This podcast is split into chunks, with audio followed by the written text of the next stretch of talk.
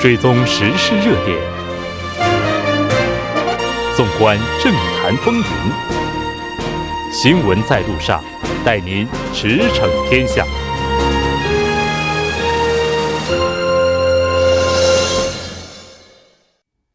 稍后第二部节目当中将为您带来此时此刻主要新闻聚焦分析以及数据有话说。广告过后马上回来。您的参与，我们的动力。参与我们的节目，您可以通过手机短信的方式发送短信至井号幺零幺三，每条短信收取五十韩元的通信费用。您也可以登录我们的官网 tbs 点首尔点 kr 收听更多回放。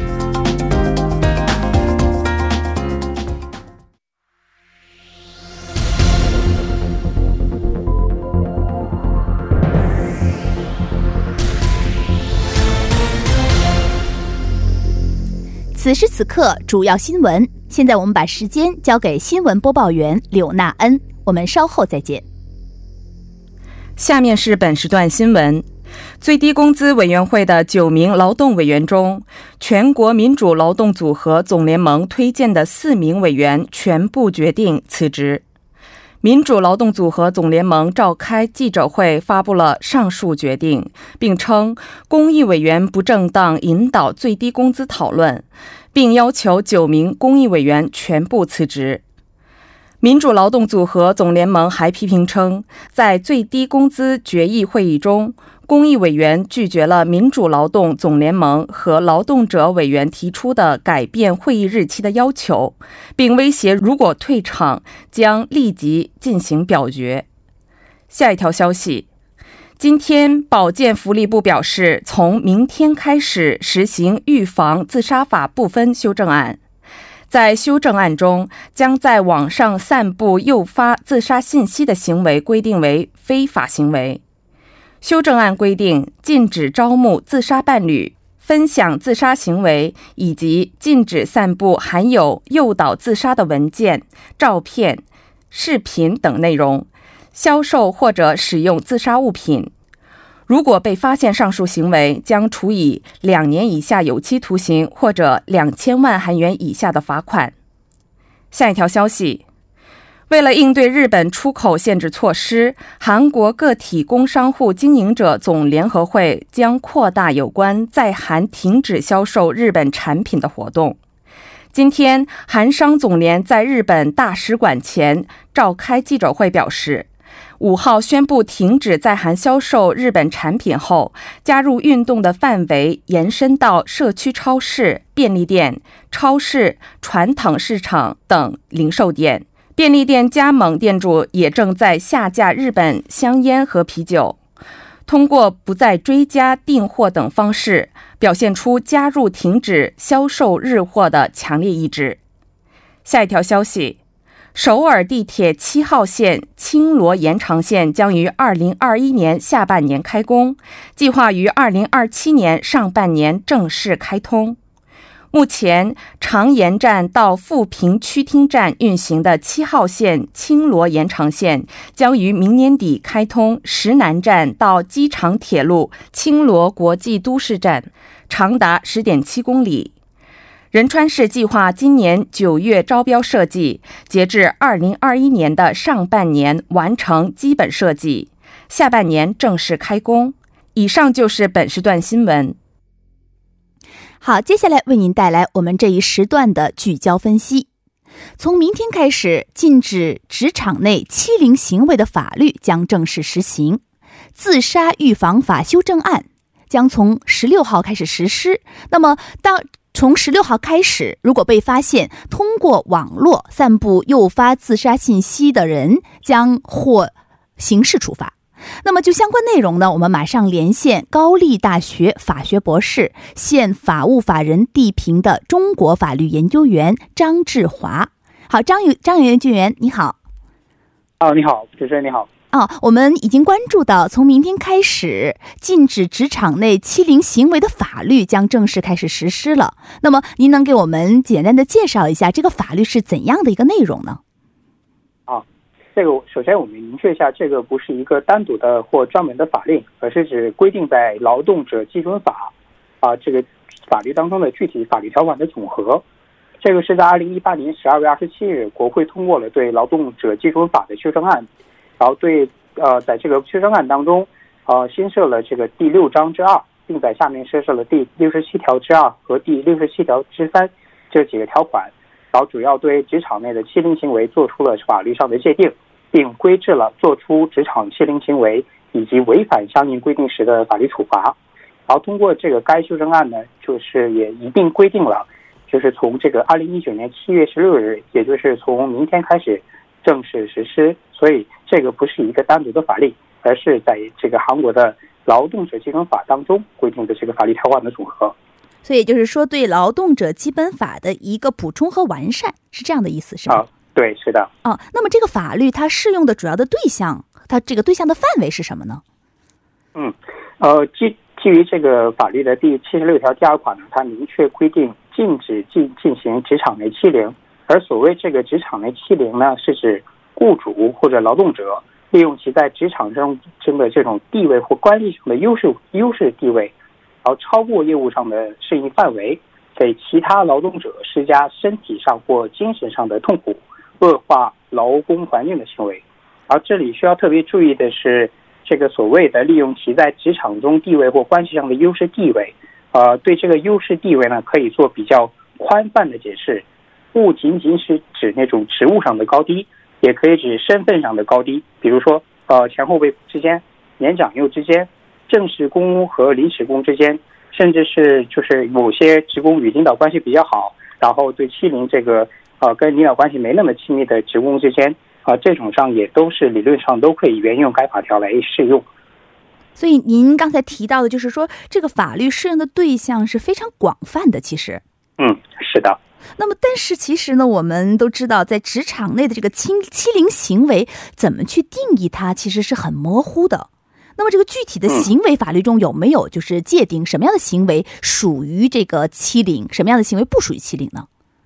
哦，这个具体的法律当中，它是不可能对这种所有的呃欺凌行为具体是指什么把这个列举出来的，因为这样的话，法律是缺缺少的这种呃广泛适用性和普遍适用性。所以我们对这个欺凌行为呢，呃，可以理解为比较常见的，当然是这种辱骂啊，用这个言言语羞辱、诽谤人格。还有呢，就是让这个职工呢替自己干这种私活，比如说给自自家的狗散步啊，或者说帮助自己接送孩子呀。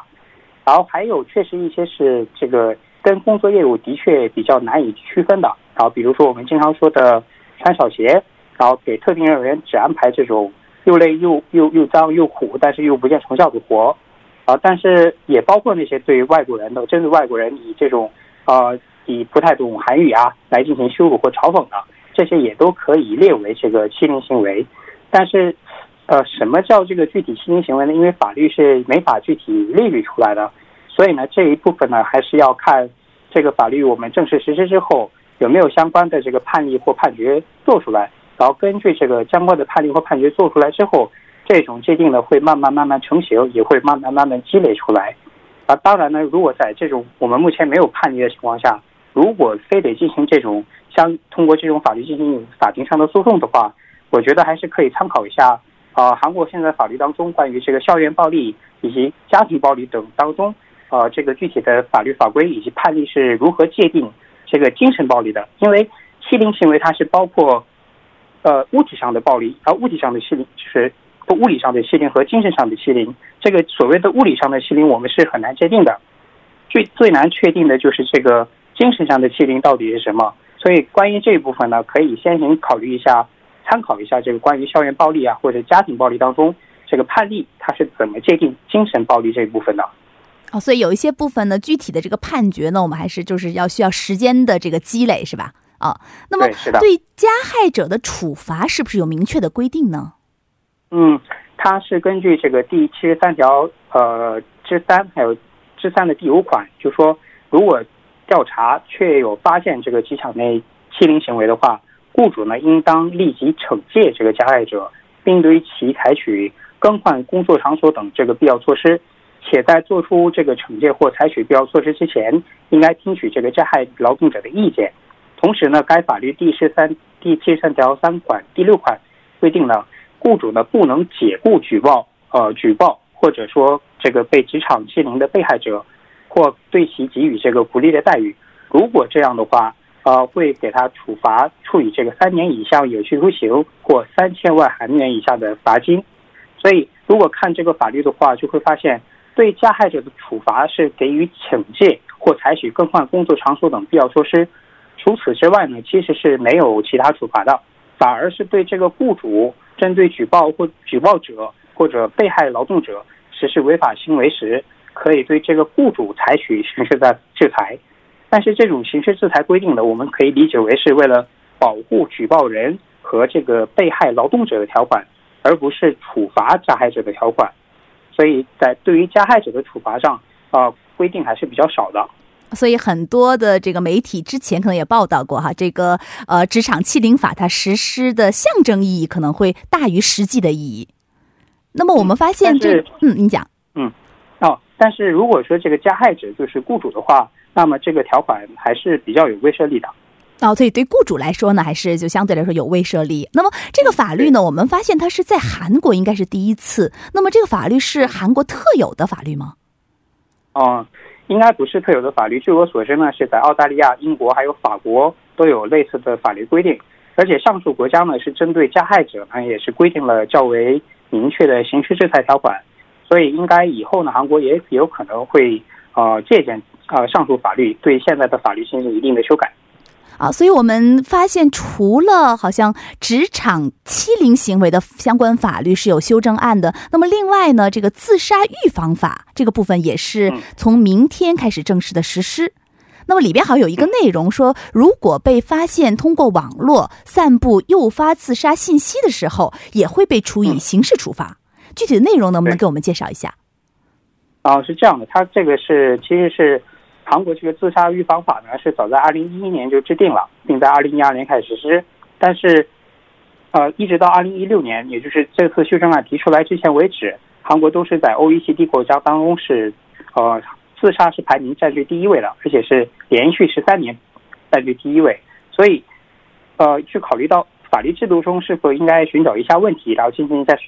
整改。所以发现的主要问题呢，就是。在原法律法规当中，这种原则性和宣传口号的条款比较多，而实际上的解决条款就比较少。而且随着这个互联网等信息交流通道比较发达呢，出现了很多组织这种呃助长自杀或者说组织自杀的这种情形，所以有必要通过修改法律来更有效的防止自杀。所以就通在这个呃二零一九年一月十五日呢，通过这个修正案啊，规定了通过了这个本次的。呃，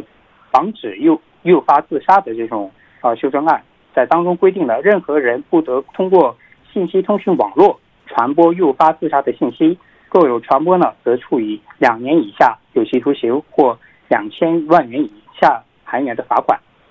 啊，所以您刚才也提到了这个法案整体它修修订的一个背景呢，就是因为在经合组织的国家中，韩国的自杀率一直是排名首位的。那么还有其他的这个具体的背景吗？嗯，其他的具体背景呢，其实就是因为呃，自杀这个发生之后，呃，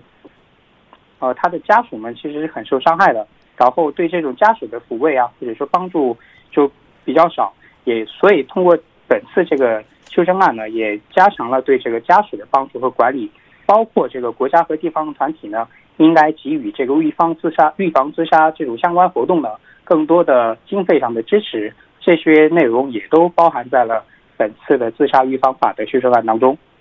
但是，其实我们发现，就是也也有不少人对这个呃自杀预防法的修订是持比较否定的态度的，因为好像诱发自杀信息，如果只要发布这样的信息，就会受到刑事处罚，这种惩戒是不是过重呀？嗯，其实这个自杀预防法对。诱发自杀的信息做出的定义还是比较明确的，因为该法第二条第之二还有第三款呢，规定所谓诱发自杀的信息是指用于积极主张或帮助自杀的下列信息就列出来了。它包括第一呢，募集结伴自杀的自杀人员的信息；第二呢，对如何进行自杀的方法予以详细描述的信息；第三，把实施自杀的行为或啊诱发自杀的行为以文字、图片或影响影影像方式呈现出来的信息；还有关于销售使用自杀物品的信息。啊，所以呢，法律上对自诱发自杀的定性，个人觉得还是比较明确的。至于模糊之处呢，其实在于每个人对信息的反馈不一样。即便是同样的信息，有些人觉得没什么，有些人就觉得这个就是在诱发自杀的信息。但是这个问题其实，呃，呃，就像这个界定什么叫淫秽信息一样，如果非得较真儿说给相应信息下一个非常准确的定义。那其实是下不了的，所以，呃，本次自杀预防法修正案对于诱发自杀的信息的界定，就个人感观点而言，觉得还是界定的比较明确和科学的。哦，所以就是张研究员的意思是，您觉得这个整个的整体的定性是不是那么模糊，是比较明确的？那么您觉得这个惩戒呢？惩戒算不算过重呢？呃，至于惩戒是否过重呢？个人觉得，所谓诱发自杀就是一种变相的教唆自杀，甚至在有些案件当中起着对就对自杀起着非常关键的作用。所以在某种程度上呢，与教唆故意杀人，个人感觉是没有什么区别的。因此，个人觉得惩戒不算过重。当然呢，对这种行为要加以刑事制裁或者刑事处罚的话，在证据的认定。特别是诱发自杀信息的判断上，是一定要严格掌握的，不能过分扩大打，就是不能，呃，扩大解释，也不能过分的扩大这种打击范围。哦，好的，非常感谢张研究员为我们带来的精彩分析，我们下期再见。好，再见。好，那么下面让我们来共同关注一下本时段的路况和气象信息。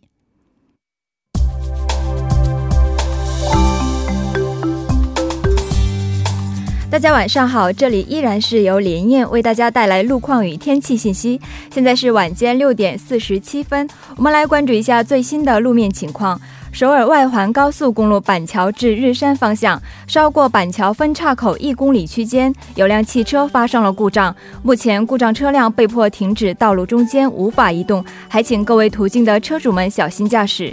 江边北路日山方向蚕市大桥至青潭大桥方向第四车道上有辆汽车发生了故障，造成后续车道道路拥堵。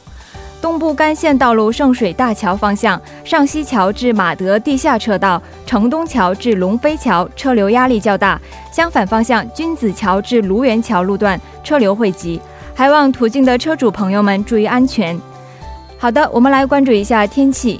气象台于今天下午四点发布暴雨蓝色预警，全国以内陆为中心，局部大暴雨到特大暴雨，并伴有短时雷雨、大风等强对流天气。其他地区多云有阵雨或雷雨，还请各位听众朋友们外出请注意防范。今晚到明天降雨强度减弱，范围缩小。明天全国大部分地区局部多云，天气炎热，内陆局部地区有雷阵雨，短时强降水和冰雹。早间西海岸地区将会出现大雾天气，请各位车主朋友们小心驾驶，注意安全。来关注一下首尔市未来二十四小时的天气情况。今天晚间至明天凌晨，局部地区有雷阵雨，最低气温二十二度。明天白天多云，最低气温二十二度，最高气温二十九度。好的，以上就是这一时段的路况与天气信息。祝您一路畅通，我们稍后再见。